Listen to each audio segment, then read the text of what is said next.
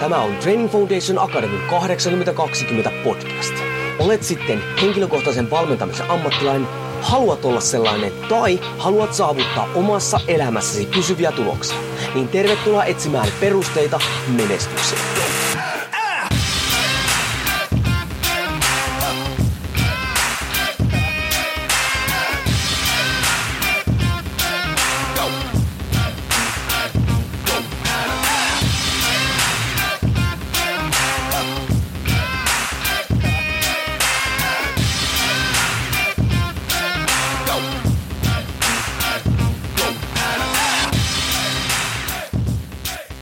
Korhonen Training Foundation Akademista moro ja tervetuloa taas TFA 820 podcastin pariin. No niin, me hyvin usein puhutaan nyt hyvinvoinnissa, me puhutaan siitä terveydestä, me puhutaan nyt ruokavaliosta ja reenaamisesta ja stressistä ja ajankäytöstä ja tämmöisestä, mutta me unohdetaan hyvin usein semmoinen tekijä, joka on äärettömän tärkeä kokonaishyvinvoinnin näkökulmasta. Ja tämä on vielä semmoinen aihealue, mikä Suomessa vielä nykyäänkin on semmoinen pikkasen varovainen aihe ja varsinkaan naapureiden kanssa siitä ei uskalla puhua ja kyseessähän on raha. Ja nyt sitten, koska nykyaikana löytyy vaikka minkälaisia guruja, ää, tuolta internetin syövereistä, että ei tiedä kenen sana uskoo, niin nyt sain tuonne mikrofonin toiselle puolelle semmoisen ihmisen, jota kannattaa kuunnella, koska häntä on suositellut mulle itse asiassa Uh, muutamakin semmoinen ihminen, joihin luotan ihan äärettömän paljon. Ja tota, odotan hyvin mielenkiinnolla siitä, mistä tänään puhutaan. Ja sen isompia esittelyitä niin kutsun Jarkka Ohon tervetulleeksi. Kiitos, ihan mahtava tota, olla täällä sun vieraana. Kiitos kutsusta ja pääsen kertomaan kaikille näistä hyvin tärkeistä ja mielenkiintoisista asioista. Öö, mä oon tiennyt sut nimeltä, kyllä jonkin aikaa jo, mutta uskon, että tuolla mikrofonin toisessa päässäni on useampi ihminen, joka ei koskaan kuullutkaan susta. Niin, niin voisit sä kertoa, hei, pähkinänkuoressa, kuka sä oot, mitä sä teet ja sun tarinan, ja muuten varsinkin se, että miksi tietyissä piireissä sua kutsutaan Random Walker nimellä? Joo, tosiaan tota, Jarkko Aho on meikäläisen nimi ikämittarissa tällä hetkellä 38V. Ja kun oman talouden hoidosta ja sijoittamisesta puhutaan, niin voin todeta heti alkuun, että oman talouden hoitoa olen harrastanut varmasti 30 vuotta, eli ihan sieltä ala-asteikäisestä asti, ja tätä sijoittamista ensin harrastusmielessä ja sitten nykypäivänä tietysti entistä ammattimaisemmin, niin sen noin 20 vuotta. Ja tota, jos mä lähden mun omaa taustaa ja tarinaani kertomaan ihan sieltä niin kuin lapsuusajoista, miten se liittyy tähän oman talouden hoitoon, niin tota, mä muistan sen, että mä oon aina ollut hyvin kiinnostunut rahasta ja mä oon ollut semmoinen yrittelijäs kaveri. Mä muistan, että pienenä lapsena vanhempien kanssa pystytellyt kotipihan kioskeja ja naapureille myynyt sitten siellä jotain karkkia, kerännyt vähän niin kuin ihan leikkimielisenä, mutta kuitenkin vähän sitä kassaa sinne, sinne tota itselleen. Ja mä muistan, mä olin pienenä kova piirtämään ja tein, tein sarjakuvia, myin sitten niitä naapureille ja vähän niin kuin tämmöistä leikkimielistä yritystoimintaa harjoitin, niin mä luulen, että se on sieltä lähtenyt tämmöinen niin kuin kiinnostus rahaan ja, ja tota, yrittelijäisyyteen, mutta pakko sanoa myös se, että niin kuin perhetausta on se, että mistään sijoittamisesta ei puhuttu oikeastaan kotona, mutta mä muistan kyllä sen, että me oltiin aika säästäväinen perhe, ihan tämmöinen tavallinen keskiluokkainen perhe, oli tavallaan sen verran rahaa, että, että kaiken sen sai kyllä, mitä niin kuin halusi, tämmöiset tavalliset tarvikkeet ja näin poispäin, mutta tavallaan semmoista ylimääräistä ei ehkä ollut. Mutta tietyllä tavalla se säästäminen ja semmoinen kulttuuri tuli, tuli kyllä kotoa. Ja mä, mä muistan, että mä oon semmoinen luonne ollut jo lapsena, että mä en ole hirveästi saanut kiksejä mistään tämmöistä hirveästi tuhlailusta tai semmoista, ostetaan tavaroita ja ostetaan sitä sun tätä, vaan enemmän just siitä, että mä oon tykkännyt niinku seurata mun, mun rahojen kehitystä ja on aina ollut semmoinen niinku tosi säästäväinen kaveri. Et se ehkä tuosta niinku ihan, ihan niinku lapsuudesta, mitä, mitä niinku muistan. Ja, ja siitä kun mennään pidemmälle, että miten mä oon nyt sitten päätynyt näihin niinku nykyisiin tehtäviin opettamisen ja, ja kouluttamisen pariin ja sijoittamisen pariin ja niin kuin oman talouden valmennusten pariin, niin tuolla niin kuin yläaste lukioaikana mä, mä olin niin kuin kiinnostunut matematiikasta ja fysiikasta ja tämmöisistä niin kuin matemaattista aineista, toki niin kuin kirjoittamisesta, ja tykkäsin kirjoittaa ja äidinkieli sitä kautta, mutta tämä niin kuin kiinnostus matematiikkaa johdatti mut sitten tuonne teknilliseen yliopistoon, itse asiassa Lappeenrantaa ja lähdin opiskelemaan tuotantotaloutta diplomi-insinööriksi sinne. Ja tavallaan, koska mua kiinnosti se talouspuoli ja olin yrittelijäs ja yrittäjyys kiinnosti, mutta kuitenkin myös se matematiikka ja tämmöinen fysiikka ja, ja laskeminen, niin tämä tuotantotalous oli, oli ikään kuin hyvä linja niin kuin siitä näkökulmasta. Ja siellä mä sitten törmäsin sijoittamiseen ja, ja rahoitukseen ja yrityksen talouteen. Eli tavallaan se, mitä mä oon opiskellut, on enemmän siellä yrityksen talouden puolella, mikä tietysti linkittyy myös omaan talouteen ja henkilökohtaiseen talouteen, mutta se on sitten kuitenkin enemmän tullut siellä harrastuneisuuden kautta. Ja, ja mä muistan niin kuin hyvin oikeastaan, miten tämä niin sijoittaminen ja miten se vielä enemmän kiinnostus tähän oman talouden hoitoon ja järjestelmälliseen niin kuin vaurastumiseen ja oman niin kuin talouden parantamiseen. Niin mä muistan, että se lähti tuolta armeijasta ja mä kävin armeijan siellä vuonna 2000 ennen kuin mä menin opiskelemaan tuonne yliopistoon. Mulla oli korkeakoulupaikka valmiina, mutta kävin armeijan pois alta.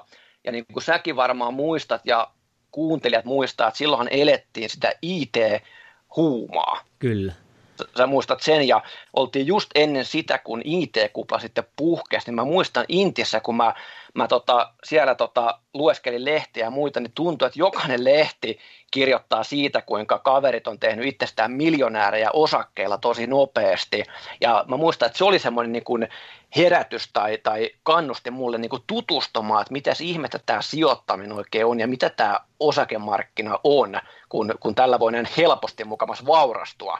No, no sitten mä opiskelin asiaa tarkemmin ja lueskelin kirjoja sijoittamisesta ja huomasin, että tota, se ei välttämättä ollut se paras hetki sijoittaa, ja sitten en, en sijoituksia vielä silloin tehnyt, ja sittenhän me muistetaan, mitä kävi, IT-kupla puhkesi, ja, ja tota, osakkeet sitten romahti, ja sitten myöhemmin 2001-2002, kun olin, olin opiskelija, niin aloitin sitten sijoittamaan. Joo. Ja, ja se oli vähän niin kuin tämä mun, mun sysäystäni niin kuin sijoittamisen puolelle. Jos miettii niin kuin mun työuraa uraa tarkemmin, niin tota, valmistuin 2006 sieltä Lappeenrannasta diplomi-insinööriksi ja kun tavallaan harrastuneisuuden kautta oli tämä oma talous ja sijoittaminen ja sitten opintojen kautta enemmän tämä perinteinen niin kuin diplomi homma niin mietin, että lähdenkö teollisuuden palvelukseen vai sitten enemmän tuonne pankkialalle.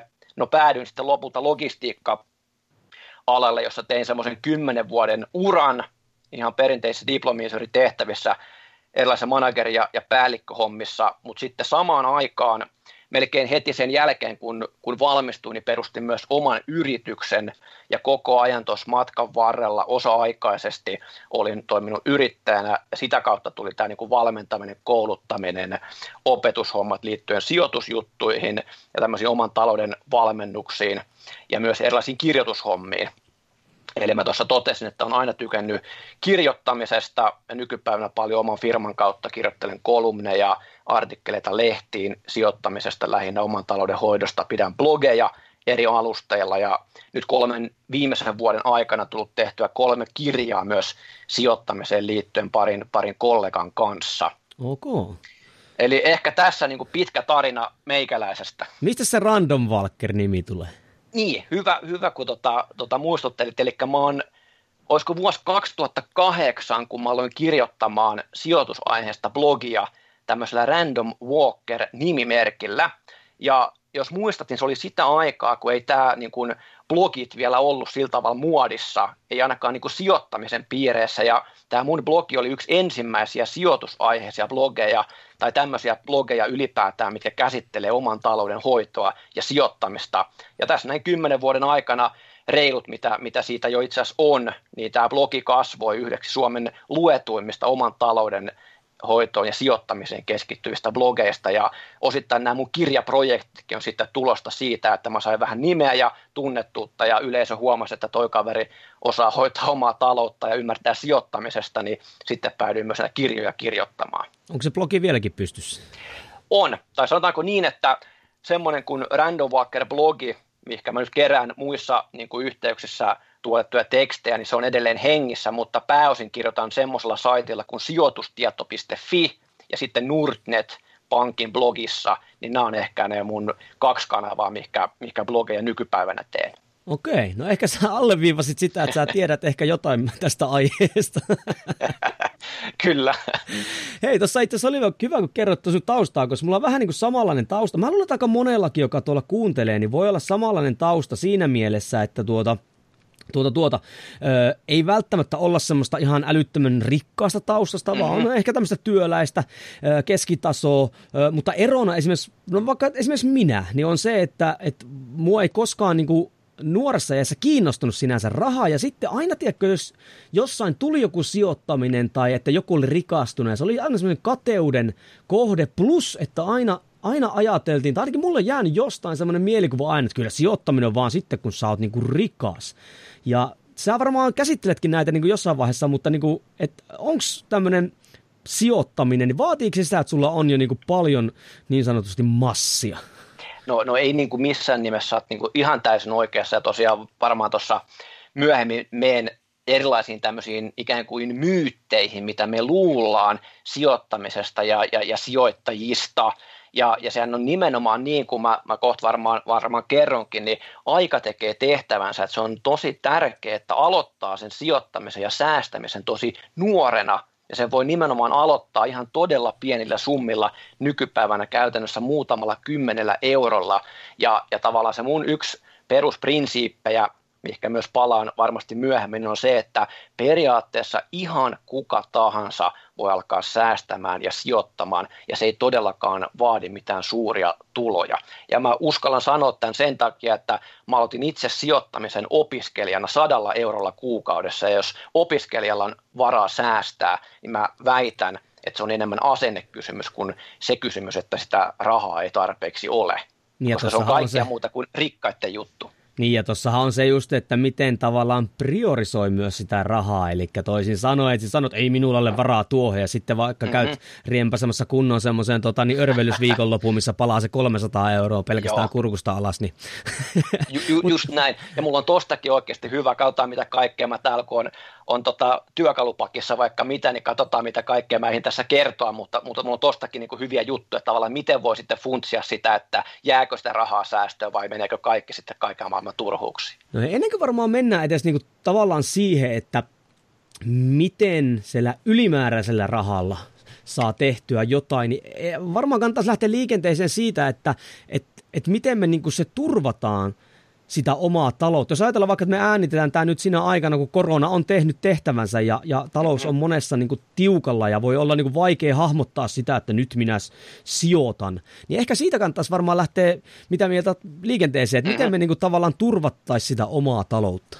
Joo, ehdottomasti näin, että vaikka se niin kuin, sijoittaminen on totta kai tässä mun tilanteessa jo se, se mistä on, on, niin kuin, on kiinnostunut ja sitä paljon teen, mutta pitää muistaa, että tota, se, se matka on pitkä ja mä oon lähtenyt siellä niin kuin opiskelijana ihan nollasta. Käytännössä mun pankkiti oli nolla, kun mä lähdin miettimään, että miten mä pystyn niin kuin säästämään ja, ja vaurastumaan. Ja sitten se sijoittaminen pikkuhiljaa kasvoi siinä matkan varrella, mutta se on ehdottomasti niin, että sitä ei voi miettiä ensimmäisenä. Ja, ja vielä ehkä tohon, ennen kuin lähdetään miettimään sitä, että mikä on se homma tai mitkä on ne työkalut tai menetelmät, miten se oma talous saadaan siitä niin kuin lähtöpisteestä hanskaan, niin voisi miettiä vähän sitä, että miksi se on ylipäätään mun mielestä ihan äärimmäisen tärkeää, että viimeistään nyt kun me ollaan nähty tämä koronakriisi, että miksi ihmisten pitäisi säästää ylipäätään ja turvata sitä omaa taloutta, niin, niin mä tätä varten itse asiassa tota, ta- tarkastin tai katsoin yhden graafin, mitä aina välillä seuraa, että mikä on suomalaisten säästämisaste. Ja tota, Tämä on Mitä, aika ja voitko vielä avata, että mikä on säästämisaste? Mitä se siis tarkoittaa? Hyvä. Eli tavallaan, että kuinka monta prosenttia omista nettotuloistaan suomalaiset tällä hetkellä säästää. Okay. Ja, ja, ja tämä on niin kuin mielenkiintoista tietoa, ja kun katsoo vähän pidemmälle historiaa, niin huomaa, että suomalaiset ei ole kovin rationaalisia, eli järkeviä säästäjiä. Eli, eli tällä hetkellä suomalaiset nyt 2019 säästivät puoli prosenttia omista nettotuloistaan, mikä Oho. tietysti on mun näkökulmasta tosi vähän. Ja, ja vielä hauskempaa on se, että tästä kolme vuotta aikaisemmin säästämisaste oli negatiivinen, eli suomalaiset velkaantui koko ajan. Se säästämisaste oli miinus yksi prosenttia. Ja tietenkin me ymmärretään, että jos tämmöistä jatkaa ikuisesti, niin tota, se lopputus on aika huono. ja, ja tota, se niin kuin viesti tästä, mitä mä, mitä mä tutustuin, niin suomalaiset säästää eniten silloin, kun on tämmöinen koronan kaltainen talouskriisi päällä. Vaikka sehän kuulostaa niin kuin epäloogiselta, että eikö pitäisi olla sillä tavalla, että säästetään silloin, kun taloudessa menee hyvin ja, ja palkat nousee ja on varaa säästää, jotta olisi ikään kuin pahan päivän varalle silloin, kun menee huonommin. Mutta sitten me huomataan myös tästä se, että juuri silloin, kun on taloudessa hyvät ajat, vaikkapa ennen finanssikriisiä tuolla 2005, 2006, 2007, niin silloin myös säästämisaste oli negatiivinen. Niin kyllähän se menee, niin, niin finanssikriisin se... jälkeen sitä alettiin säästämään. Niin, että et, kyllähän se menee niin, kuin niin, että silloin kun aurinko paistaa ja linnut laulaa ja kukat kukkii, niin se on tosi vaikea miettiä niin kuin talvea, tai kukaan niin kuin haluaa Joo. miettiä sitä. Ja tuossa se varmaan niin kuin näkyy sitten. Joo, ja se on, sehän on täysin niin kuin psykologiaa. Sitähän se on, että tavallaan pelästyttää ja sitten niin kuin herättää, että hetkinen, nyt meillä on tämä koronakriisi ja meneeköhän mulla työpaikka alta, nyt mä käyn säästämään, vaikkei jos se paras paikka säästää, kun, kun on se uhka siitä, että ihan kohta jää työttömäksi. Mutta mut, mut näin tämä niin kuin, niin kuin käytännössä on mennyt. Ja itse asiassa siitä syystä mä otinkin sun yhteyksiä, koska niin kuin, jos ajattelee nykytilanta, niin kuin nyt, niin nythän on jo niin sanotusti paskat housussa. Eikö, eikö näinhän se vaan menee? Ja näin, niin kuin tässä menee. podcastissa saa sanoa ihan suoraan. Mutta sehän on myös aivan satavarma tekijä, että, että tämä ei tule olemaan ihmiskunnan historiassa viimeinen tämmöinen mm. samanlainen tota, niin, niin, tilanne, ja voi olla jopa tulevaisuudessa pahempiakin tilanteita, eikö vaan? Kyllä, siis, siis täsmälleen näin. Ja tämä on nyt, mitä mä toivonkin, että kun tämä on tämmöinen yksittäinen shokki, niin mä toivon, että taisi se sysäys siihen, että ihmiset ja kansalaiset kävis miettimään näitä oman talouden juttuja. Ja nyt kun me tästä selvitään, niin kuin hienosti sanoit, me selvitään tästä, niin kuin me ollaan aikaisemmistakin kriiseistä selvitty, niin nyt voisi aloittaa semmoisen pitkäjänteisen säästämisen ja jopa sijoittamisen jossain vaiheessa. Että sitten kun me nähdään ehkä kymmenen vuoden päästä seuraava tämmöinen iso romahdus tai kriisi, niin siitä olisi jo sitä pahan päivän varaa säästettynä. No hei, sitten kun mä tykkään, siis loppujen, no kun mä oon koulutuksen niin liikunnanopettaja, eli toisaalta toiminnan mies, niin mm. tot, mä tykkään, että tiedätkö, mennään niin kuin ihan konkretiaan, kun monesti se, kun tuntuu tämmöisissä asioissa, tiedätkö, niin kun mä siis olen lukenut tässä itse asiassa kauppatieteiden perusteita ja muita, kun luen tämmöisiä urheilujohtamisen opintoja tässä näin, ja siellä mennään aika syvälle rahoitusmalleihin ja kaikkiin mm-hmm. tämmöiseen, niin okei, mä ymmärrän, siinä luodaan tavallaan, tavallaan tämmöistä kontekstia, missä toimitaan, mutta en mä sieltä esimerkiksi saisi mitään tällä hetkellä vaikka mun yritystoimintaa. Mm-hmm. Niin, niin nyt niin kuin konkreettisesti, jos mennään, että mitkä sun mielestä on niin kuin parhaat semmoiset taloudelliset toimenpiteet, niin kuin, millä me voidaan lähteä niin kuin tasapainottamaan sitä meidän taloutta? Joo, eli tota, mä oon, mä oon niin kuin ihan samaa mieltä, että vaikka mä oon paljon lukenut talousteoriaa yliopistossa ja niin yritystaloutta ja sitten tutkinut kaiken maailman teoreettiset oman talouden oppaat ja, ja, ja tämän tyyppistä, mä oon lukenut siis ihan älyttömän paljon tästä aiheesta, koska mä, mä tykkään lukea, mutta mä oon ehdottomasti sitä mieltä, että jos sä et koskaan sovella niitä oppia käytännössä ja vähän niin kuin erehdyksen kautta opin niitä parhaita aitoja käytäntöjä, niin et sä silloin pysty näistä asioista puhumaankaan. Eli pitää olla se sekä teoriaosaaminen, mutta ennen kaikkea se käytännön osaaminen. Kyllä. Ja tota, Eikö näin? Näinhän ja, se siis, on. ja vielä nykyaikana informaatio tulvassa, kun kuka tahansa voi siteerata mitä vaan. Eli yes. toisin sanoen niin kuin ratsastaa toisten ammattitaidolla ilman käytännön mm-hmm. kokemusta, niin se on niin kuin äärettömän tärkeää. Joo, se, se on niin kuin tosi, tosi paha. Ja niin kuin sanoit tuossa mun introssakin hyvin, että on tosi tärkeää, puhutaan oman talouden hoidosta ja sijoittamisesta, niin miettii ketä uskoo ja ketä kuuntelee. Jos siellä yhtään käytännön kokemusta, niin sitten melkein kannattaa unohtaa.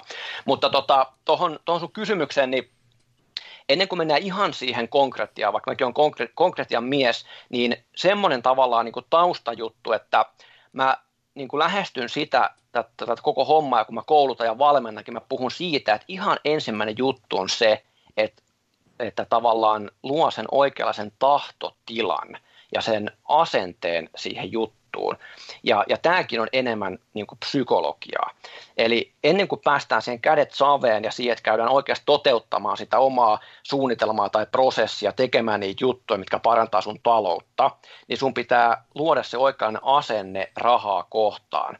Ja, ja tämä liittyy just siihen, mitä sä totesit tuossa alussakin, että suomalaiset jotenkin suhtautuu vähän negatiivisesti rahaan. Se tulee ehkä sieltä meidän kulttuurista, historiasta. Meillä ei ole semmoista vaurastumisen kulttuuria. Tätä ei opeteta missään koulussa, peruskoulussa, lukiossa. Vaikka ehkä jollain, pitäisi. Niin, nimenomaan vaikka pitäisi. Ja se on yksi mun, mun tota elämän niin kuin loppuelämän agendalla se, että me saadaan näitä asioita enemmän tuonne ihan kaikkien tietoisuuteen niin kuin peruskouluun ja, ja lukioon, niin, niin jostain tämmöisestä se kumpuaa. Ja, ja se eka juttu, että miten sä pystyt alkaa vaurastumaan ja tasapainottaa omaa taloutta, on se, että muuta käsitys rahasta. Muuta se niin, että se ei ole paha, vaan se on hyvä asia. Joo. Ja tuohan vähän niin kuin sama, tuohan antaa niin kuin, tavallaan niin kuin syyn sille toiminnalle, eikö vaan? Koska ajattelen vaikka, että mä oon valmentanut paljon ihmisiä ja, ja opetan elämäntavan muutosta tämmöistä, niin siellähän mm. ei, eli tässäkin huomasin, miten kun vaihdetaan niin kuin asiasta toiseen, niin heti vähän niin kuin sokeutuu omille jutuille. Mä kun opetan elämäntavan muutosta mm. valmentamista, niin ennen kuin ruvetaan mitään konkretiaa käymään, niin meidän pitää löytää ihmisille syy sille toiminnalle. Ja sen pitää Joo. olla positiivinen syy ja sen pitää olla henkilökohtainen syy, koska se antaa sen pohjan, miltä me niin kuin konkreettisesti ponnistetaan. Ja varsinkin kun elämäntavan muutoksessa puhutaan loppuelämän niin kuin prosessista, koska me halutaan tuottaa tuloksia, jotka pysyy, niin tämä on ihan täsmälleen sama asia. Oh, joo, ja, ja, ja tämä on niin kuin hyvä, kun mä mitä mä niin koulutan ja valmennan ihmisiä niin sijoittamisessa kuin tässä oman talouden ihan näissä perusasioissa, niin kun ne tulee sinne just semmoiset henkilöt, jotka on siellä nollapisteessä, ne ei niin kuin yhtään miettinyt aikaisemmin, niin mä kuulen semmoisia niin kuin just näitä kommentteja, mitä säkin sanoit, että vain rikkaat voi rikastua ja tämä juttu ei niin kuin ole mua varten, on ne muut ihmiset, jotka hoitaa taloutta ja rikastuu ja vaurastuu, mutta en minä. Ja sitten tulee näitä, että rikkaat on itsekkäitä, ne on ylimielisiä ja mä en haluaisi olla rikas, koska siinä tulee kaikki lieveilmiöitä, mutta eihän noin tietenkään pidä paikkaansa. Eihän se ongelma tule siitä rahasta itsestä. Raha on neutraali. Se on sitten eri asia, miten sä käyttäytyt, mikä sun luonne on ja mihinkä sä käytät sitä rahaa. Siellä on niitä hyviä ja huonoja juttuja. Ja musta tuntuu, kiinni. että Musta tuntuu, että raha on vaan semmoinen, mikä moninkertaistaa sun niin kuin persoonapiirteitä ihmisenä. Että jos sä oot kusipää, mm-hmm. niin sit todennäköisesti saat vielä enemmän kusipää sen, sen ison rahan suhteen. Mutta sit jos sä oot oikeasti, sulla on arvot kohdalla, eettistä toimintaa ja näin, mm-hmm. niin, niin sittenhän sä todennäköisesti pystyt tekemään aika paljon enemmän niin kuin hyviä asioita. Joo, Joo, ja tähän liittyen mun on pakko nostaa esille, mikä nyt tähänkin hyvin sopii, että tota, kun me tietää vaikka, että jos saat rahaa silleen nopeasti, vaikka voitat miljoonan tai kymmenen miljoonaa lotossa – niin kun on tutkittu lottovoittajia, aina tietysti poikkeuksia näin, mutta aika suurelta osin ne ihmiset ei osaa käsitellä sitä rahaa ja se kaikki, mikä tulee, niin jossain vaiheessa katsoo taivaan tuuliin. Kun taas sitten semmoiset henkilöt, jotka pitkäjänteisellä työllä – sijoittamisella, suunnitelmalla sulla vaurastuu pitkän aikavälin kuluessa, niin heidän identiteetti ikään kuin oppii käsittelemään sen rahan ja he huomaa, että se on ikään kuin sen rahan arvosia ja huomaa, että ei he ole yhtään parempia ihmisiä, kun heillä on sitä rahaa. Se vaan tuo heille vapautta ja muita hyviä juttuja, mutta tavallaan se saa sokaista ja tavallaan ns. ei saa nostaa päähän se, että sulla on paljon rahaa, kuten monesti lottovoitteilla käy. Ja käsittääkseni NFLssä, kun sinnehän nousee tosi huonoista oloista näitä urheilijoita geneettisen mm-hmm. tota niin, niin taitojen avulla näin päin pois, niin sitten uran lopettamisen jälkeen mä oon joskus lukenut se, että onko se yli 80 prosenttia vararikossa seuraavan kolmen vuoden jälkeen, vaikka ne tienaa niin kuin miljoonia ja miljoonia Joo. siellä kaudesta. Joo, just näin. Mutta hei, mennäänpä vähän pääs karkuun tässä. Joo, me, niitä toimenpiteitä. Asia toimenpiteeseen. Eli sitten kun se, se asennepuoli on kunnossa, niin mä yleensä jaan sen, ne, ne käytännön toimenpiteet. Mä puhun niin kuin prosessista, ja, ja tavallaan tämäkään ei ole sinällään mitään uutta, ne sitten liittyy kohta tähän itse asiaan, niin kuin miten siihen prosessiin kuuluu, mutta se yleishomma on geneerinen, eli kannattaa keskittyä siihen prosessiin ja niihin konkreettisiin toimenpiteihin. Jos ne tekee järjestelmällisesti, huolellisesti, niin se lopputulos ikään kuin tulee automaattisesti. Ja, ja ihan sama kun mä puhun sijoittamisesta, niin en mä sijoittamisessakaan keskity niihin mun tuottoihin sinällään, että mä tuijotan, että nyt mun pitää saada tämän verran tuottoa vuodessa, vaan mä teen ne jutut, ja sitten se tuotto tulee, jos on kärsivällinen. Niin, niin tässä oman talouden hoidossa on itse asiassa ihan sama juttu, ja mä jaan sen prosessin tavallaan tässä alkuvaiheessa aina kolmeen, ihan samalla tavalla, mitä mä, mitä mä valmennan ja, ja koulutan. Eli ensin pitää selvittää se henkilön ikään kuin nykytila, eli missä kohtaa ollaan. Eli onko niin, että ollaan hurjassa velkavankeudessa, eli ensimmäinen steppi on se, että pyritään paketoimaan ne pikavipit ja muut kulutusluotot johonkin järkevämpään kokonaisuuteen ja maksetaan siitä sitten pienempää korkoa, ihan vain esimerkkinä, vai ollaanko siellä toisessa ääripäässä, että on jo sitä ylijäämää, tuloista jää koko ajan yli menojen jälkeen ja on jo kenties jotain sijoituksia, joilla mä ehkä enemmän valmennan siihen suuntaan, että miten voidaan optimoida ne, ne sijoitukset, saada paras mahdollinen riskituottosuhde omille sijoituksille. Eli huomaat, että se skaala ihmisten kesken on tosi iso, ja tavallaan se lähtötilanne pitää ensin miettiä, missä me ollaan. Sitten kun sen on tehnyt, sitten konkreettiset tavoitteet, lähdetäänkö niin kuin tavoittelemaan sitä, että ollaan jossain vaiheessa taloudellisesti riippumattomia kenties, lähdetäänkö tavoittelemaan sitä, että on eläkepäivällä vähän ylimääräistä rahaa, vai lähdetäänkö sieltä alusta, että päästään ylipäätään pois veloista ja aletaan kerryttämään jotain ylijäämää, niin se on niin kuin tärkeää miettiä, mikä se tavoite on. Ja sitten kun se tavoite on kirkkaana mielessä, niin sitten tehdään joku, joku suunnitelma siihen, että miten konkreettisilla askeleilla päästään siihen tavoitteeseen. Musta tuntuu, että voin olla vääräskin, mutta musta tuntuu, että juuri ne, jotka öö, ei hallitse sitä omaa talouttaan, niin ei halua tehdä tota, tiedätkö, tota alkukartoitusta, koska se kylmä realismi tavallaan niin kuin löi sitten päin naamaa. Joo, sä oot, sä oot niin taas täsmälleen oikeassa, että tota, me varmaan niin kohta päästään sitten vielä lähemmän konkreettia, mä kerron niin budjetoinnista ja mikä on sen niin se, se juju, mutta mä törmään paljon niin siihenkin, että, että tota, ihmiset vähän häpeää jollain tavalla sitä, että no en mä nyt viitti seurata mun taloutta, en mä viitti tehdä budjettia, kun vaan tämmöiset, niin kun, joilla talousasiat on huonosti, niin ne käyttää budjettia. Ja mähän myönnän sillä, että mä en osaa hoitaa mun taloutta, vaikka sehän on just päinvastoin, eli semmoista, jotka on vaurastunut, jotka on nykyään rikkaita, ne on sen takia niitä, koska ne on pitänyt budjettia, ne on seurannut omaa talouttaan, ne on ollut kiinnostuneita omasta taloudesta ja siitä, mistä rahat tulee ja mihin ne menee. Ne henkilöt, jotka ei pidä budjettia, niin nehän just nimenomaan pysyy ikuisesti ikään kuin köyhinä, jos nyt tämmöistä termiä saa käyttää. Kyllä, ja sitten itse varsinkin mä toivon liikuntalan yrittäjien kanssa toimia, totta kai itsekin yrittäjä, niin tuota, vaikka niin numerot ei varsinaisesti kiinnosta mua, koska liikunta-ala on mun ala, niin, niin ja tarkoittaa talousnumerot, niin mä oon kuitenkin mm. ymmärtänyt niin sen merkityksen, koska esimerkiksi just Mä uskon niin Suomessakin pienyrityspuolella, niin varmasti on aika paljon semmoisia, joiden pitäisi pikkasen enemmän tuijotella näitä numeroita, että saataisiin niin se, sitä stressiä pois sitä toiminnasta ja sitä yritystoimintaankin parempaan suuntaan. Moni niin kuin, vähän niin kuin ratsastaa fiiliksellä siellä puolella.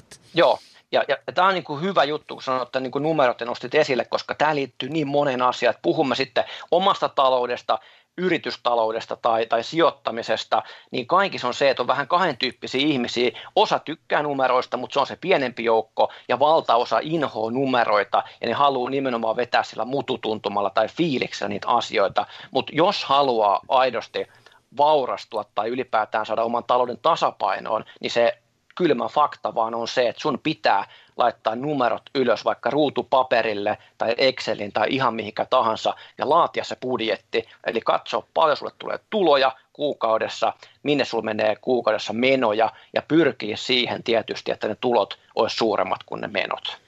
Joo, se on vielä hauska liikuntapuolella, kun kaikki, jotka vähänkin valmentaa, ymmärtää, että jos vaikka painon pudotusta tai reenaamista katsotaan, miten se toimii, niin sitähän aina tuijotellaan numeroiden kanssa, että onko ne, onko se noussut nyt ne tulokset tai muuta vastaan. Sitten kun puhutaan taloudesta, niin ei, ei, ei. Joo, ei, ei, ei, ei pysty. Ja se niin kuin, on jotenkin pelottavaa, että ei, ei tämä vaan, niin kuin, ei, ei tää vaan tuu sieltä. Ja tavallaan se, mitä mä oon niin itse jotenkin niin kuin huomannut ja mikä haluan muitakin kannustaa, niin tästä niin kuin oman talouden hoidosta voi tehdä semmoisen niin kuin ihan oikeasti, niin kuin mä sanon, harrastuksen. Mä oon 30 vuotta ollut kiinnostunut siitä, mistä mun raha tulee ja mihinkä se raha menee. Ja mä oon oikeasti, jos mä oon 20 vuotta sijoittanut ja viimeiset 10 vuotta sijoittanut ihan niin kuin ammattimaisesti ja tosissaan, niin mä oon sen 20 vuotta niin kuin pitänyt oikeasti joka kuukausi Excel-budjettia. Ja vielä tänä päivänäkin, vaikka joku saattaisi ajatella, että no eihän ton tarvitse tehdä budjettia, ei sen tarvitse seuraa niin tarkasti, mutta mä seuraan edelleen että mistä mun rahat tulee ja mihinkä ne menee, koska se tuo tavallaan semmoista turvallisuuden tunnetta ja semmoista hyvää fiilistä, että sulla on asiat niin kuin hanskassa ja sä, sä tiedät, niin kuin, mikä sun taloustilanne on. Että siis siitä voi oikeasti tehdä harrastuksen. Niin ja sitten mä uskon, siis voi tunnustaa, että mä oon ruvennut kiinnostamaan tämä enemmän ja sitten mä oon ruvennut kiinnostaa niin siis just tämmöisen tiedätkö, positiivisuuden kautta, koska, mm-hmm. koska loppujen lopuksi, kun sä, vaikka tilanne olisi kuinka vaikea, niin jos sä niin kuin, tavallaan itsellesi saat puhuttua, että hei, että okei, tämä tilanne on vaikea, tilanne on tämä, mutta nyt näillä keinoilla mä pyrin parempaan päin. Niin, niin sit, se, se niin kuin helpottaa sit myös sitä, sitä arjen myllytystä muuallakin kuin talouspuolella, mutta, mutta myös niin kuin siellä talouden puolella myös vahvasti. Joo, just näin. Ja tavallaan kun muistaa sen, että kaikki on lähtenyt, maailman rikkaammatkin ihmiset on lähtenyt jossain vaiheessa nollapisteestä, kaikki lähtee nollasta, mutta se avain on se, että tekee sen päätöksen tietoisesti. Nyt mä alan kiinnostumaan mun omasta taloudesta, alan tekemään konkreettisia toimenpiteitä, miten mä saan mun talouden kasaan. Ja tavallaan hienoa on se, että ei koskaan kannattaa alkaa vertailemaan muihin. Aina löytyy joku rikkaampi ja vauraampi ja joku, joka hoitaa paremmin omaa taloutta. Siitä ei kansi tuntee mitään niin huonoa omaa tuntoa, vaan tekee sille omalla tasolla, omalla tarkkuudella. Joku tykkää käyttää Exceliä, joku tykkää käyttää ruutupaperia, mutta tärkeintä on, että tekee sen seuraana ja tekee niitä oikeita konkreettisia toimenpiteitä. Mahtavuutta. No hei, mennään sitten sinne ihan niin kuin menetelmiin, toimenpiteisiin, Joo. mihin ikinä. Yes. Millä, millä me lähdetään nyt turvaamaan, kasvattamaan taloutta sitä tulevaisuutta ajatellen? Joo, eli tämmöinen niin kuin, tavallaan taas saattaa tuntua jotenkin niin kuin budjetti, kaikki tietää sen termi ja sen niin kuin sana ja se on tavallaan itsestäänselvyys, mutta mä, mä kerron, miten mä niin kuin itse hyödynnän budjettia, mikä on tavallaan se aha-elämys, mitä mä toivon, että, että tästä budjetoinnista jää mieleen. Eli se niin kuin tärkeä juttu, kaikki tietää, että tulot ja, ja, ja menojen seuranta, sitähän budjetti on. Mutta olisi niin tärkeää, että ne menot jaettaisiin kahteen luokkaan. Ja mä puhun tämmöisellä termeillä kuin välttämättömyysmenot ja, ja elintasomenot. Ja, ja kaikkihan ymmärtää sen, että välttämättömyysmenoista ei kukaan voi karsia, koska tota, jo määritelmällisesti niin nehän tarvitaan, jotta sä ylipäätään pysyt hengissä täällä tota, maapallolla. Eli tarkoitaanko Mutta, näillä siis vuokra, tyyppisesti vai ruoka? Ja perusruoka, kun sä käyt ruokakaupassa ja ehkä tarvii liikkua johonkin työpaikalle, on sitten oma auto tai julkinen tai mikä tahansa. Nämähän meidän kaikki on pakko. Sen verran pitää olla rahaa, että et, et nämä pystyy niin kuin, täyttämään. Mutta sitten se juju on siinä, että meillä kaikilla on ihan älyttömästi elintaso menoja tai elintasokuluja. Ja jo määritelmällisesti, niin nehän ei ole pakollisia. Ja nyt se trade-offi tulee siitä, että ne ihmiset, jotka on joskus päättänyt, että mä haluan vaurastua, niin on alkanut pikkuhiljaa siirtämään niitä elintasomenoja säästöön ja sitten myöhemmin sijoituksiin. Ja tämähän voi tehdä ihan yksinkertaisesti niin, että alkuun vaikka päättää, että jos mä nyt aikaisemmin on käynyt ravintolassa, kallissa ravintolassa kolme kertaa viikossa syömässä, niin kaikki ymmärtää, että se ei ole pakollista. Mä karsin sen vaikka kahteen kertaan viikossa, ja se, mikä on mennyt se yksi kerta ravintolaan, niin laittaa sen säästöön ja, ja sitten sijoituksiin. Eli näin yksinkertaisella voi lähteä liikkeelle. Musta tuntuu, että kun me, me kumminkin eletään tämmöistä niin kulutusyhteiskuntaa ja, ja sitten varsinkin somea ja tämmöinenhän tuo tiedätkö, tätä varallisuuden mm-hmm. hehkutusta.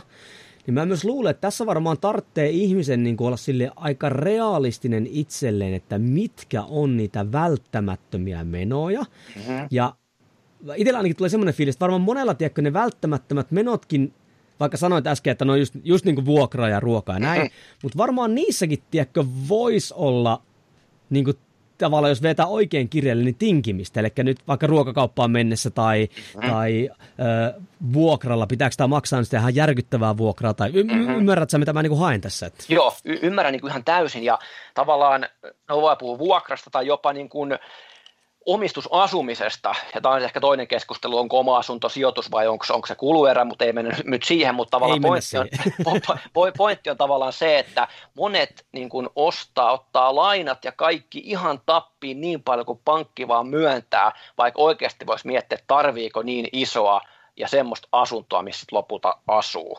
Eli tämäkin vaan esimerkki siitä, että että tota, voisi aina niin kuin näissä isoissakin hankinnoissa miettiä, että jos ottaa tyytyy vähän pienempää, niin se säästö, minkä siitä saa, sehän on aivan niin kuin valtavan suuri pitkällä aikavälillä. Kyllä. Okei, eli ensimmäinen meillä siis oli budjetti ja sieltä varsinkin menoja katsoa, että mitkä on välttämättömiä ja, ja mitkä on näitä elintasomenoja. Joo, ja ehkä tähän niin kuin samaan hengenvetoon on pakko todeta, että mä, tiedän sen, että on olemassa myös ihmisiä, joilla ihan oikeasti joka ikinen sentti menee välttämättömyysmenoihin tai välttämättömyyskuluihin, mutta kuitenkin isossa kuvassa, kun me Suomessa eletään, niin tämä prosentti tai jopa promille on kuitenkin aika pieni ja sen takia se on mun mielestä enemmän tekosyy, kun ihmiset sanoo, että mulla nyt ei ole, ei ole rahaa säästää, koska kysymyshän on silloin vain siitä, että ei ole tehnyt budjettia, eikä ole selvittänyt sitä, että mitkä on aidosti niitä välttämättömyysmenoja. Ja sen mä vielä sanon, että eihän tämä tarkoita sitä, että pitää kituuttaa ja joka ikinen sentti laskee ruokakaupassa ja säästää niin kuin ihan kaikki, vaan voi oikeasti lähteä siltä, että ottaa ne elintasokulut ja 10 prosenttia niistä vähentää tai 20 tai mikä se ikinä onkaan. Ja sitten kun huomaa, että onkin siistiä tämä säästäminen ja sijoittaminen on vielä siistempää, kun rahat kasvaa, niin sitä alkaa pikkuhiljaa karsia elintasokuluja, jos, jos niin kuin kokee, että se on, se on fiksua. Tuossa varmaan tulee taas tiedätkö, se negatiivinen pohja-ajatus, että okei, sijoittaminen tarkoittaa sitä, että minä en voi tehdä koskaan mitään kivaa vuosikymmeniä. Joo, niin kuin tyyppiset. Joo, joo. ja niin kuin sen mä voin sanoa ihan niin kuin käsi sydämellä opiskeluajoista asti niin kuin sijoittaneena. Tietysti silloin vähemmän kuin nykypäivänä, että kuitenkin koko ajan jotain, ja jos opiskelijana pystyy oikeasti sijoittamaan, niin, niin tuntuu ihmeelliseltä, että ihan semmoinen normaali, vaikka työssä käyvä ihminen, vaikka, vaikka ei olisikaan missään huippupalkkatyössä, niin ihan varmasti pystyy, pystyy niin kuin sijoittamaan. Mutta tota, mikä se sun kysymys oli? niin, eli, sitten, niin kuin, eli jos ensimmäisiä tämmöisiä toimenpiteen menetelmiä oli tämä budjetti, mm-hmm. Ja, ja siinä sitten just nämä menot, tulot ja niitä pohtia sieltä, niin, niin, niin kuin lisää menetelmiä. Millä me päästä siitä sitten niin kuin eteenpäin? Joo, no tavallaan ehkä, ehkä sen voi vielä sanoa tuohon, että mennään kohta tavallaan siihen, että nyt kun on tämä talous saatu tasapainoon tuon budjetilla, se on hyvä alku, niin, niin kohta on vähän semmoisia menetelmiä ja juttuja, mitä pitää pohtia, jos taloutta halutaan kasvattaa tai päästä niin kuin siitä pidemmälle. Mutta sitten ehkä se, mikä vielä auttaa tavallaan siihen, että sitä rahaa jäisi säästöön, niin jotenkin mä itse tykkään niin kuin miettiä tätä tavallaan tämmöisenä pelinä tai niin kuin, niin kuin leikkimielessä silleen, että yrityksethän tavallaan haluaa sitä, että me ostetaan mahdollisimman paljon ja yritykset brändää tuotteita, jotta ne voi nostaa hintaa ja se on tätä niin kuin kulutusyhteiskuntaa, niin kuin me tiedetään, niin tavallaan niin kuin miettii sitä, että haluanko mä lähteä nyt siihen yritysten peliin mukaan ja onko mä niiden yritysten vietävissä, että jos ne jotain markkinoita ja mainostaa, niin mun on pakko mennä ostamaan se kaikkein kallein brändituote, vaikka puolet halvemmalla saisi jonkun ikään kuin paljon, paljon halvemman ei-brändituotteen. Eli pitää oikeasti niin kuin miettiä sitä kulutuskäyttäytymistä, jos tämmöisen harjoituksen edes tekee kerran, että jättää ne brändituotteet ostamatta, ostaa ihan tavallisia geneerisiä vastaavia tuotteita, niin jo tuommoisella pienellä muutoksella ihan varmasti saa aika hyvät säästöt. Sä ymmärrät, mitä mä tarkoitan. Kyllä, todellakin, kun siis äh, kumminkin mä oon sieltä ammattikoulussa, sillä nuorten kanssa toimin, ja, ja sitten nyt nykyään tuo ammattikorkeakoulussa, mutta nuorilla, nuorilla kuitenkin, ne, nekin haluaisi, että heillä olisi rahaa, mm.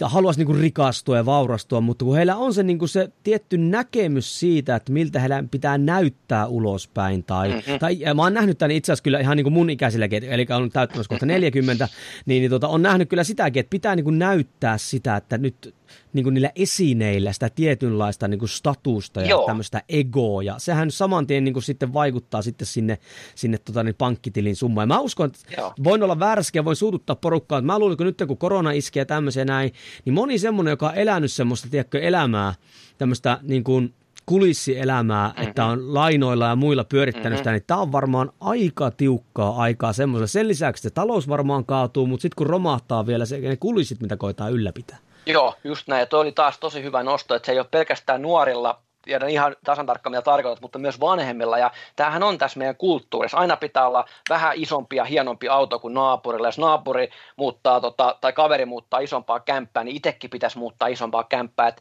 se on tavallaan semmoista tietyllä tavalla kulissielämää. Ja mä niin kuin aina itse pyrin niin kuin miettimään sitä, että onko se oikeasti sen arvosta, että tuunko mä niin kuin onnelliseksi siitä. Ja täytyy sanoa, että, että tota, mä itse tota, pyrin koko ajan miettimään niin kuin sitä, että mikä on se riittävä elintaso mulle, ja mä pyrin välttämään ikään kuin semmoista elintasoinflaatiota.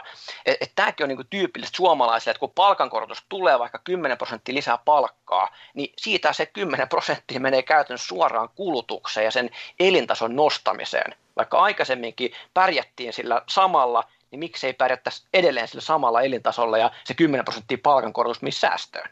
Niin se on varmaan se, että saadaan vähän niin kuin semmoinen välitön hyvän olon tunne että Joo. runtataan niin se 10 prosenttia johonkin niin etelän matkaan ja tämmöiseen. ja, ja, ja, ja, ja, en kritisoi, sehän voi olla hyväkin juttu, että saa Joo. mennä vaikka ulkomaan matkalle mm. poru, niin lasten kanssa ja näin, mutta kun sit ei ehkä ajatella tarpeeksi pitkälle, mitä se voisi mahdollistaa niin kuin sitten tulevaisuudessa. Joo, just näin, ja sitä mäkin korostan, että ei, niin kuin, ei voi tuomita täällä ketään, koska tämä on niin kuin valintojen maailma, ja se on hienointa, että jokainen saa tehdä täsmälleen niin kuin haluaa, se on niin kuin tosi hyvä, mutta tavallaan, että miettiä semmoisen järkevän prosessin kautta sen, että onko se sen arvosta, että nyt mä ostan tämän jutun ja upgradean mun elämäntyylin tälle tasolle, vai olisiko joku trade-off, että mä ehkä vähän upgradean, mutta sitten sen lopun hyvän palkankorotusta pistääkin sitten, sitten ikään kuin säästöön.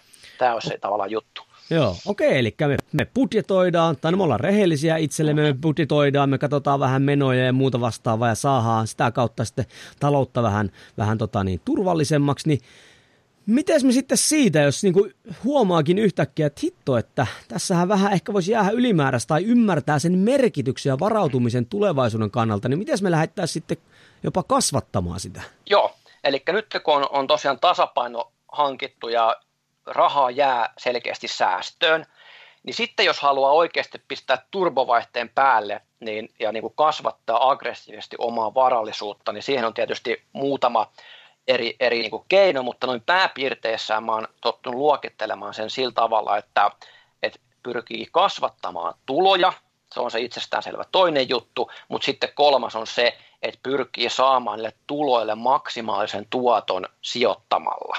Eli ikään kuin laittaa sen rahan tekemään töitä niin kuin puolestaan.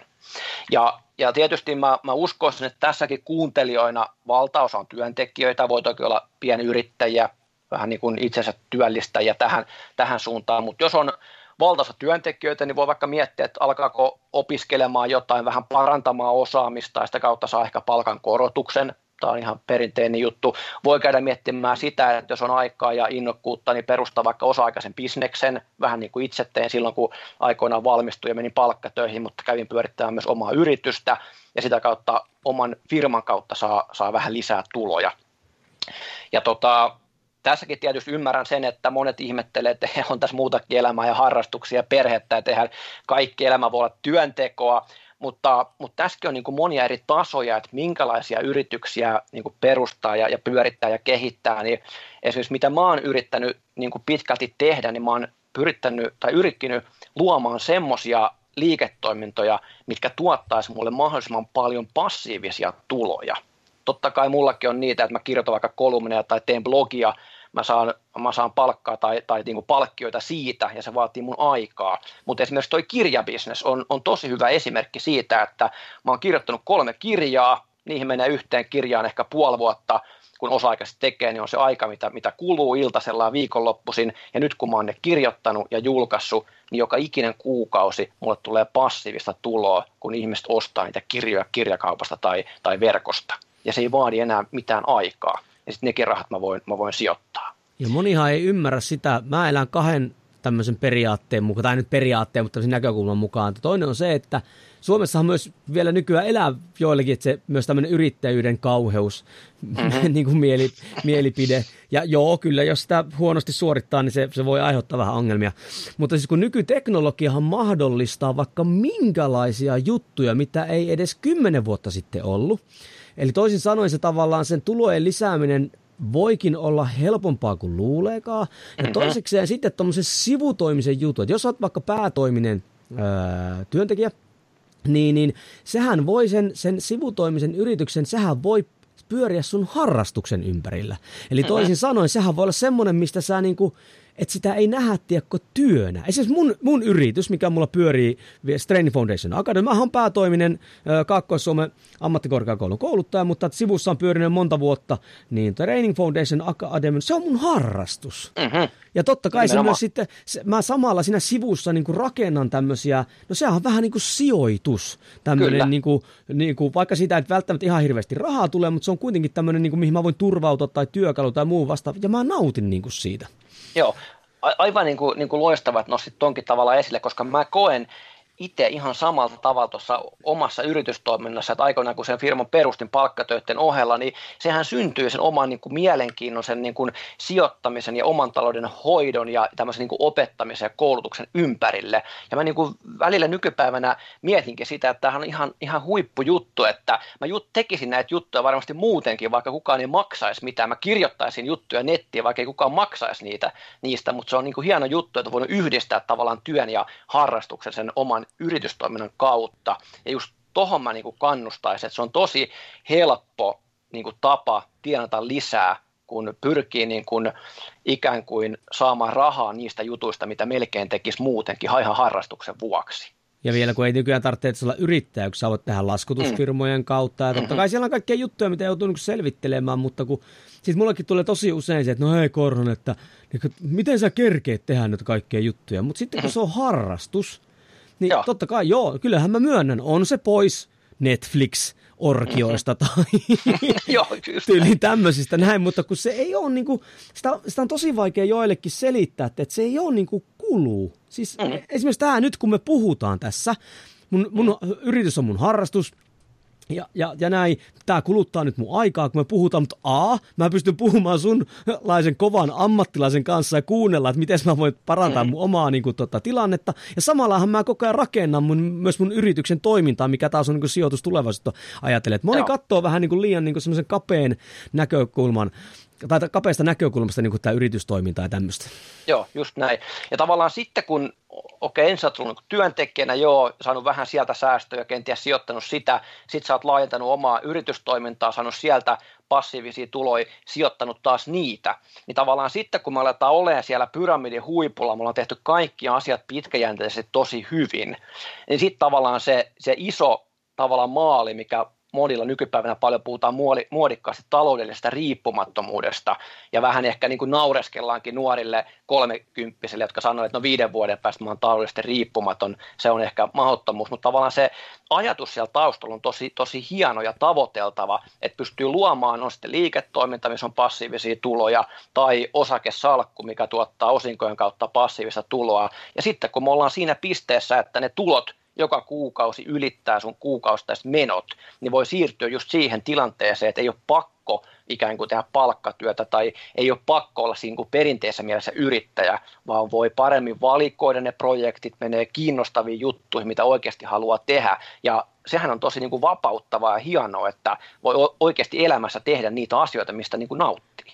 Ja tuo ei ole Siis totta kai se on lisääntynyt nuorten keskuudessa ja tiedän paljon semmoisia ja, ja näin, mutta tota, sehän ei ole pelkästään nuorten haihattelua, vaan tässä pitäisi pikkasen laajentaa näkökulmaa ja ymmärtää, että jo nyt puhutaan, että Suomen eläkejärjestelmä on pikkasissa haasteissa. Mm-hmm.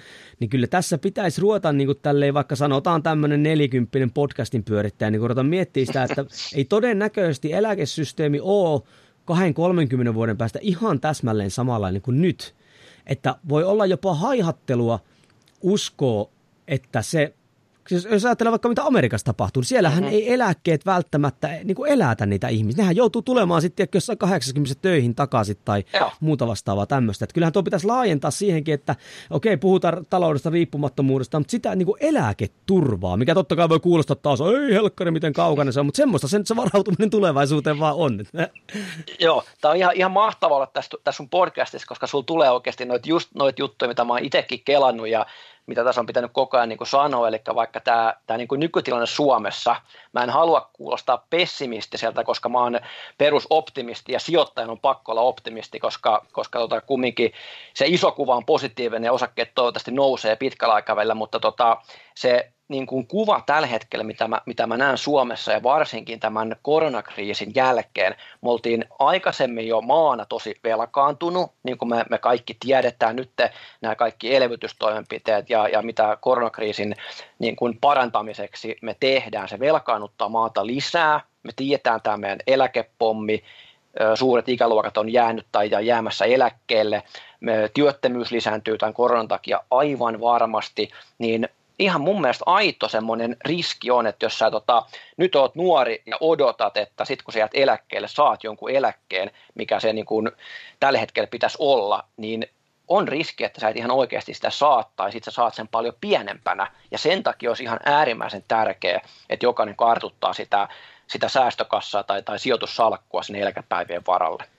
Hei, tuossa oli noita just noita, että jos haluaa niin sitä kasvattaa sitä, no okei, hankitaan lisää rahaa tai sitten sijoitetaan sitä eteenpäin. Ja sijoituskohteitahan on varmasti sitten niin paljon, että yksi podcasti ei siihen riitä.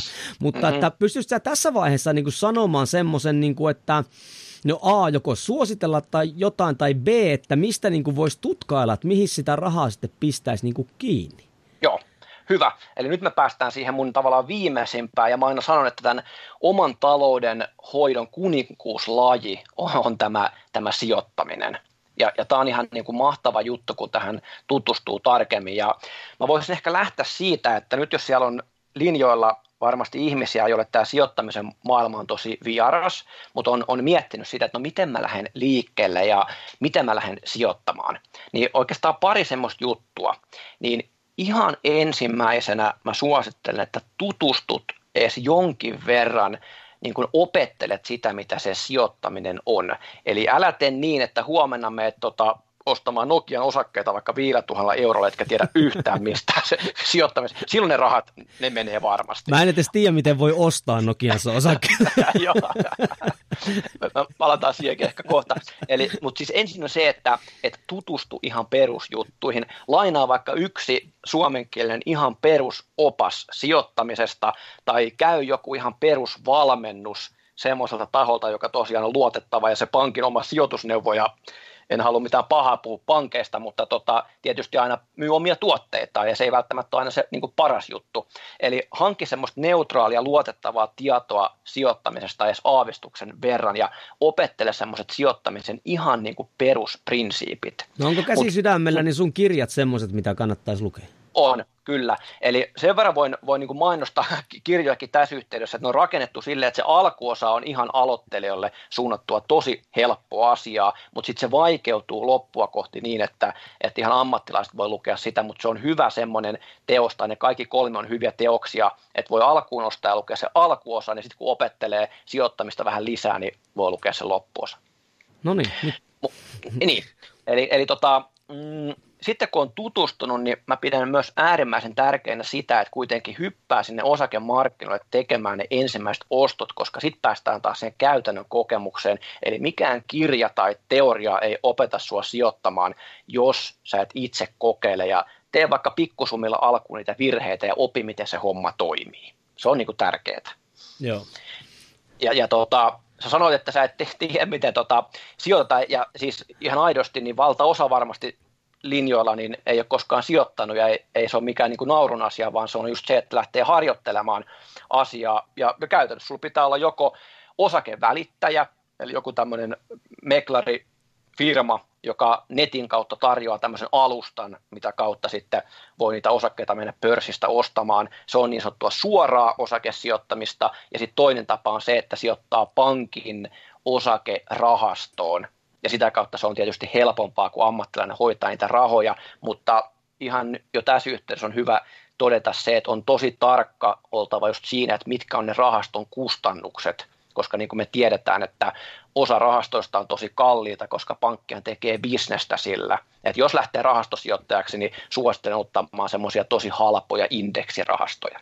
Niin mä ainakin mitä mä oon ymmärtänyt on se, että totta kai sijoittamisessa, niin kuin terveydessäkin me puhutaan pitkästä pelistä. Niin mm-hmm. Niin sitten just tämmöiset Öö, siis nyt huomaat, että mä oon ihan pikkasen lukenut, että mä en ymmärrä mm-hmm. asioita, mutta mm-hmm. oon ymmärtänyt, että sitten just vaikka, no, no otan esimerkiksi vaikka tuo pankkipuoli, että sitten niinku semmoiset kulut, mitkä voi tällä hetkellä tuntua prosentuaalisestikin pieniltä, mutta sitten pitkällä aikavälillä ne koko ajan nakertaa sulta sitä yes. mahdollista tuottoa, mikä siellä niinku voi sitten jossain vaiheessa olla.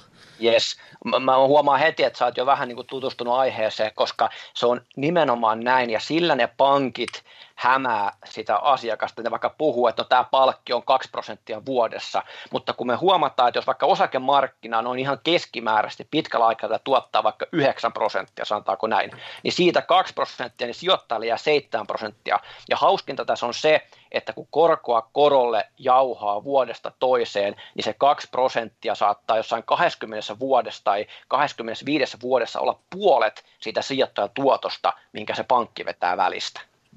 Oho. Eli se, se on oikeasti niin kuin todella, todella paljon.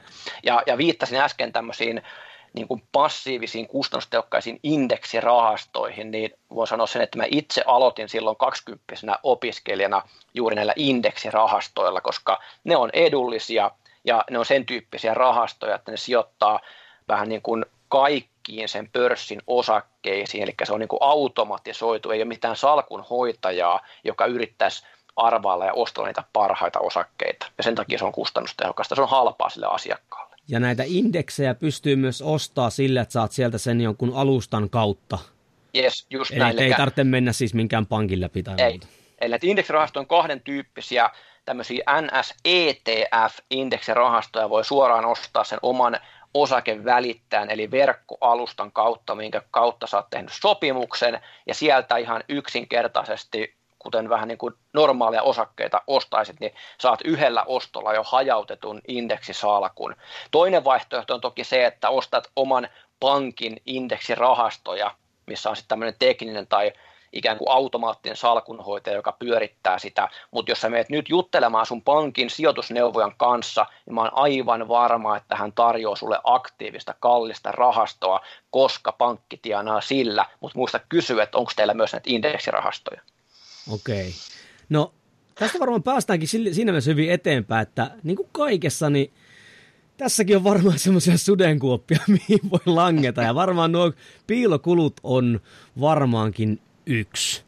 Niin, niin pystytkö sä heittämään muutamat semmoiset tämmöiset virheet, mitä nyt ainakin kannattaisi niin kuin vältellä? Joo, jos me puhutaan niin kuin nimenomaan sijoittamisesta, niin tota, yksi on tietysti, tai, tai, se, tai se pahin virhe on se, että että ei koskaan aloita sijoittamista, koska, tota, koska tota, silloin jää niistä pitkän aikavälin tuotoista paitsi. Ja vähän tähän samaan liittyen, niin se virhe on se, että pelkää liikaa niitä riskejä, mitkä osakkeisiin liittyy. Ja, ja siis faktahan on se, että osakkeethan heiluu lyhyellä aikavälillä. Me nähtiin tämä koronakriisi, osakkeet tippuu kuukauden aikana semmoinen 30-40 prosenttia. Ja mä voin kuvitella, että semmoiset aloittelevat sijoittajat, jotka vaikka vuosta ja puoli vuotta sitten lähti markkinoille ja ne ei ole nähnyt tämmöisiä kriisejä, heiluntoja, niin he on ihan varmasti paniikissa ja hätäisimmät on ihan varmasti mennyt myymään ne sijoitukset, mutta se pahin virhe on just se, että keskittyy semmoiseen lyhyen aikavälin peliin ja siihen kurssiheiluntaan, vaan parempi on se, että on pitkäjänteinen, ostaa vaikka tasaisesti vaikka niitä indeksirahastoja joka ikinen kuukausi, tapahtuu markkinoilla mitä tahansa, niin voin käsi sydämellä sanoa, että että melkein 100 prosentin varmuudella, jos 20 vuotta oot osakkeessa kiinni, niin 20 vuoden päästä se, se tuotto on, se on käytännössä taattu. Eikö siellä sitten ole niinku semmoista, niinku, tai mikä siellä, kato kun ei ymmärrä, niin mikä niinku hmm. minimiosto Siis, et kun sä meet sinne Joo. nyt ja ei, nyt mä ostan, nyt, nyt Random Walker sanoi, että nyt ostetaan ja nyt se pitää tehdä tänään, niin, niin, tuota, niin mikä, siis miten se toimii? Totta kai siis ylärajahan on ihan mikä vaan, mutta onko sillä jotain tämmöisiä alarajoja, että voiko sillä niinku, että nyt mä ostan viidellä kympillä? Joo, joo hyvä, hyvä kysymys taas tämmöinen niin ihan, ihan käytännöllinen juttu, mitä varmasti monet kuulijat on siellä niin kuin, miettii ihan samaa. Niin sanotaanko niin, että, että jos lähtee sinne suoriin pörssiosakkeisiin, eli tarkoitan sitä, että ostaa ihan suoraan sen osakevälittäjän kautta vaikka Nokian osaketta, niin mun oma nyrkkisääntö on se, että sen sijoituksen pitäisi silloin olla vähintään tuhat euroa tai sanotaanko ihan minimissään 500 euroa per yksi ostokerta. Ja mä tiedän, että tämä joillekin kuulostaa suurelta summalta, se on ihan inhimillistä. Mutta sitten jos me lähdetään sinne indeksirahastoihin, niin siellä oikeastaan ne on ihan, puhutaan vaikka 10 eurosta, mikä on se minimisumma, tai 15 euroa, vaikka joka ikinen kuukausi tekee tämmöisen säästöohjelman, että omalta tililtä vaikka automaattisesti lähtee 15 euroa kuukaudessa, niin näihin indeksirahastoihin pääsee hyvin pienillä summilla. Just tuossahan tuo tuli, nyt he, niin kuin mullekin iski heti niin kuin psykologinen niin kuin stop oppi. Että jos ajattelee, mm-hmm. että okei, että mun yritys on pyörinyt tässä sivussa ja se on, se on jauhannut mulle pikkasen niin tuottoa tai tämmöistä vähän ylimääräistä rahaa, mm-hmm. mä haluan sen pistää käyttöön. Mä oon tehnyt paljon töitä sen eteen, tiedätkö, mm-hmm. ja niin kuin mm-hmm. näin pitäisi ostaa lapsille uudet polkupyörät tai muuta, mutta isi sijoittaa nyt tyyppisesti. Ja sitten mm-hmm. niin onkin, että tyyli, että okei, nyt sun pitää lyödä se tonni kiinni tämmöisiin niin kuin mm-hmm. osakkeisiin ja sitten kattelet sieltä jotain käppyröitä, jotka on punaisia ja menee alas ja ylös. Todennäköisesti ehkä niin jäisi painamatta sitä ostonoppia. Joo, no ju- just näin näin, ja siis ju, just tämän takia on niin kuin, aina puhutaan siitä, että pitäisi, pitäisi suunnitella ja hyvin suunniteltu on puoliksi tehty ja tämä on klisee, mutta tämä toimii tai pätee sijoittamiseen niin älyttömän hyvin, että sun vaan on pakko tehdä joku semmoinen kirja, niin kuin, tavallaan paperille kirjoittu suunnitelma, että tämän mukaan mä toimin, vaikka just se kaikkein yksinkertaisin on se, että mä ostan 50, 50 euroa joka ikinen kuukausi vaikka sitä indeksirahastoa ja tapahtuipa markkinoilla mitä tahansa, niin mä jatkan sitä toimintaa mun suunnitelman mukaisesti, koska jos tämmöistä suunnitelmaa ei koskaan kirjannut, niin sitten siinä käy ihan varmasti just noin, että ostetaan kalliilla, kun kaikki muutkin on innostuneita sijoittamisesta, ja sitten kun tulee pörssiromahdus ja kukaan ei enää puhu sijoittamisesta, niin sitten luovutetaan ja mennään myymään siellä pohjalla, niin se on tietysti se varma tapa hävitä rahaa. Niin eikö nämä kovimmat möröt, niin just tämmöisinä tota, niin, niin, kun osakkeita kaikki laskee, niin eikö se silloin tee melkein suurimmat summansa, kun ne ostaa, kun niillä on sitä valuuttaa, millä tehdään niitä ostoksia? Joo, se on just näin, että, että niin kuin sekin on vanha sijoitusviisaus, että parhaat tuotot tehdään laskumarkkinassa, koska jos aletaan ostamaan siellä, kun osakkeet on laskenut ja vaikka ne vähän laskeskin, niin ostetaan kumminkin koko ajan tasaisesti laskevaan kurssiin, niin se keskihankintahinta ikään kuin painetaan alas ja sitten jossain vaiheessa kurssi kääntyy, sittenhän on sijoitukset on jo nopeasti voitolla ja yleensä vaan tuppaa olemaan sille, että ne aloittelevat sijoittajat, jotka innostuu sijoittamisesta silloin, kun tavallaan kurssit on pitkään nousseet ja lähtee ostamaan silloin, niin se on tietysti se kaikkein huonoin paikka. Joo, no siinä tuli jo muutama semmoinen sudenkuoppa, mikä voi pian kampittaa. Joo, totta, ja tota, niin. Niin, no sitten, no kun huomaat, että mä oon tämmöinen toiminnan, toiminnan mies, huomaat, että me ollaan jo tunti tässä tykitetty Aika menemään. on, on tota hyvää keskusteltavaa, hyvää seuraa. niin, no todellakin. Ja siis, eikö, siis tässähän se onkin siis älyttömän, siis nyt mä uskon, nyt mä ymmärrän, miksi sua suositellaan. Mä ymmärrän tämän erittäin tärkeästi, koska nyt tämmöinen perus niin kuin, tallikka niin kuin minä, niin mä rupean pikkasen jo niin kuin, kiinnostumaan ja sitten näkemään tämän niin kuin semmoisena mahdollisuutena, että ei tämä mm-hmm. olekaan niin ylitsepäätön. Tai ihan samalla kuin mikä tahansa muukin. Siihen homman pitää lähteä, sitä pitää pikkasen suunnitella, siihen pitää olla pitkäjänteinen, siinä ei pidä panikoida, ei pitää tehdä tunteiden perusteella, niin kuin mm-hmm. elämäntavan muutoksessakin, että elää syö tunteiden mukaan, niin pärjät aika hyvin. Niin todennäköisesti voisi kuvitella, että jossain osakemarkkinoilla, että jos et koko ajan niin kuin kauhupaniikissa tee juttuja, niin homma toimii silleen niin kuin edes johonkin suuntaan. Joo, se, se on niin kuin juuri, juurikin näin tavallaan se pitkäjänteisyys, kärsivällisyys ja toi oli myös hyvä, minkä sanoit, että, että yrittää välttää niitä tunteita. Se, se on vaikeaa ja vaikka mä oon 20 vuotta sijoittanut, niin kun tuli tämä romahdus, niin totta kai se, niin kun, se menee silleen tunteisiin, että mitäköhän tässä tapahtuu, mutta sitten se pitää nopeasti sivuttaa ja tavallaan palauttaa mieleen ne, ne järkisyyt, että miksi mä sijoitan ja tavallaan nähdä se just positiivisessa valossa, että kun kurssit on laskenut, ja jos siihen on varautunut, niin se on vaan hyvä juttu, koska niitä samoja hyviä yrityksiä saa halvemmalla ja silloinhan ne, ne parhaat tavallaan, tavallaan tuotot tehdään. No hei, kuinka monesti sä niin käyt tutk- No okei, sä harrastat näitä, mutta mm-hmm. että ku- kuinka pal- milloin sillä pitäisi aina käydä niin tsiikailemassa, että miten mun salkulla nyt menee? Joo, taas, taas loistava kysymys ja tämä riippuu just siitä, että mikä on se sun suunnitelma tai sijoitustyyli.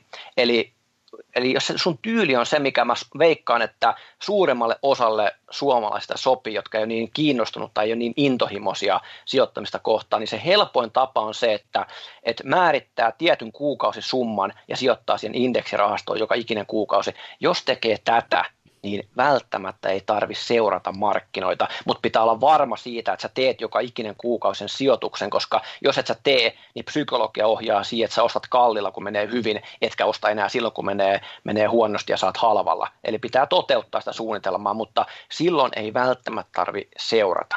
Mutta mut, mut sitten jos sä oot tämmöinen tavallaan teet näitä suoria osakesijoituksia pörssistä, että sä ostat suoraan sitä yksittäisiä osakkeita tai, tai muutamia osakkeita, niin silloin pitää seurata – mutta mut tonkin sä sanoit mun mielestä hyvin, että ei se tarkoita sitä, että sä, sä veivaat niillä osakkeilla ja kaikkiin rasahduksiin reagoit ja ostat ja myyt ja teet sitä sun tätä ja koko ajan niin kuin jotain liikettä, vaan se tarkoittaa sitä, että sä rauhassa tutkit ne yritykset, käyt vähän tilinpäätöstietoja läpi, jos sä oot siis innostunut tästä hommasta ja haluat nähdä sen vaivan, perehdyt yritysten liiketoimintaan, niiden ansaintamalleihin ja yrityksen johtoon, onko se pätevä ja niin poispäin. Valitset vaikka kymmenen yritystä, ja ostat niitä silloin, kun se hinta on järkevä, eli mieluummin pörssiromahduksen jälkeen kuin siellä kuplan huipulla, ja sitten sä niin kuin odotat, pidät ne siellä salkussa, istut osakkeiden päällä, ja sanotaanko niin, että vaikkapa neljä kertaa vuodessa, eli varttaaleittain, kun yritykset julkaisemaan nämä tilinpäätöstiedot, mikä laki velvoittaa, niin sitten käyt niitä tilinpäätöstietoja läpi ja seuraat yrityksiä. Jos näyttää siltä, että joku sun aikaisemmin hyvänä pitämä yritys on muuttunut, se liiketoiminta ei enää menestykään niin hyvin, niin sit voit harkita, että pitäisikö se myydä ja ostaa joku toinen osake tilalle. Eli melkein jos ajattelisi tälleen, niin kannattaisi äh, ekana niin kuin runtata niihin indeksijuttuihin, koska sehän on semmoinen niin kuin matalan tason niin kuin juttu. Oh, Eli se on niin no, no braineri. Se on no näin. juttu. Ja sun ei tarvitse tavallaan niin kuin stressata siitä, kun sä oot tehnyt itsellesi selvää, että minä lähden tähän mukaan. Ja sitten jos se, niin kuin se innostus lähtee sieltä tulemaan, se ehkä rupeaa muuttumaan harrastuksessa, mikä on hyvä juttu, niin sitten ehkä rupeaa siirtymään sitten sinne, sinne suoriin sijoituksiin. Joo, just näin. Ja tämä on suunnilleen se polku, minkä mä itse kävin läpi. Eli kun mä kiinnostuin sijoittamisesta, mutta mun osa, osaaminen totta kai alussa oli nolla, mutta mä tiesin, että sijoittaminen on järkevää pitkällä aikavälillä, niin mä aloitin niillä indeksirahastoilla 100 euroa joka ikinen kuukausi, kun mä aloitin opiskelut 20-vuotiaana. Ja ne oli siellä taustalla ja vielä nykypäivänäkin se, se rullaa siellä, että indeksirahastoihin menee tietty osa mun, mun tuloista ja mun, mun tota varallisuudesta, mutta sitten siinä matkan varrella, kun mä innostuin ja opiskelin lisää sijoittamista, niin mä aloin tekemään niitä suoria osakesijoituksia ja se on tietysti nykypäivänä se mun, mun pääjuttu, mutta mulla edelleen on myös niitä indeksirahastoja. No hei, tähän loppuun nyt, että jää ihmisille semmoinen niin kuin tämmöinen tavallaan niin kuin prosessipää. Niin, niin tota, pystytkö niin kuin tiivistämään semmoisen käytännönläheisen systeemin, M- miten tämä niin kuin homma niin kuin lähtisi eteen. Niin kuin tämmöinen tyyppi Joo. viisi askelta menestykseen. Ei nyt puhuta mistään taloudellisesta riippumattomuudesta uh-huh. vielä, mutta kuitenkin tämmöinen selkeä juttu, että nyt kun joku on kuunnellut tämän, esimerkiksi, ja, ja esimerkiksi minä, niin, niin tästä mm. lähdetään nyt niin kuin runttaamaan sitä hommaa niin kuin eteenpäin. Joo. Eli jos mä tiivistän niin kuin viiteen semmoiseen juttuun tai, tai, tai prinsiippiin tai, tai askelmerkkiin, niin ensimmäinen oli se asenteen muuttaminen rahaan suhteen. Eli näkee sen niin kuin positiivisessa valossa, että raha on hyvä asia, on ihan sallittua alkaa vaurastumaan ja hoitaa omaa taloutta, ja se luo tulevaisuudessa paljon mahdollisuuksia. Ja, ja jos pyrkii tai pystyy tekemään siitä vielä edes jollain tavalla harrastuksen tai semmoisen niin tärkeän osan omaa elämää, että sitä ei nähdä niin kuin vaikeana tai pelottavana tai tämmöisenä ajan tuhlauksena, vaan mukavana asiana seurata omia raha-asioita, niin, niin hyvä juttu. Se on se eka. Sitten toinen on se, että kartottaa sen nykytilanteen, missä kohtaa on, että onko, onko velka, velka, velkavankeudessa vai onko kenties jo vähän jäänyt rahaa säästöön, mikä se tilanne on. Sitten asettaa sen perusteella sen tavoitteen, mihinkä haluaa mennä ja laatii sen suunnitelman. Kolmas on sitten se, että alkaa pitämään budjettia joka ikinen kuukausi ja seuraamaan sitä oman talouden rahavirtojen kehitystä. Sitten seuraava viides tai olisiko, neljäs, on se, että alkaa tutustumaan pikkuhiljaa myös sijoittamiseen ja sitten sitä ylijäämästä rahaa, mikä, mikä joka kuukausi jää menojen jälkeen, niin alkaa pikkuhiljaa laittamaan vaikka niihin indeksirahastoihin. Ja viimeinen, mitä mä en ole tässä aikaisemmin painottanutkaan niin paljon, mutta kun nämä muut osa-alueet on kunnossa ja toimii vähän niin kuin automaattisesti, niin mun mielestä koko ajan pitää kehittää itseään niin työntekijänä, yrittäjänä ja, ja myös niin kuin sijoittajana, että oppii paremmaksi yrittäjäksi, paremmaksi työntekijäksi, niin kenties palkkakin nousee, kun on vähän parempia, kun oppii paremmaksi sijoittajaksi, niin totta kai myös tuotot paranee sitä kautta.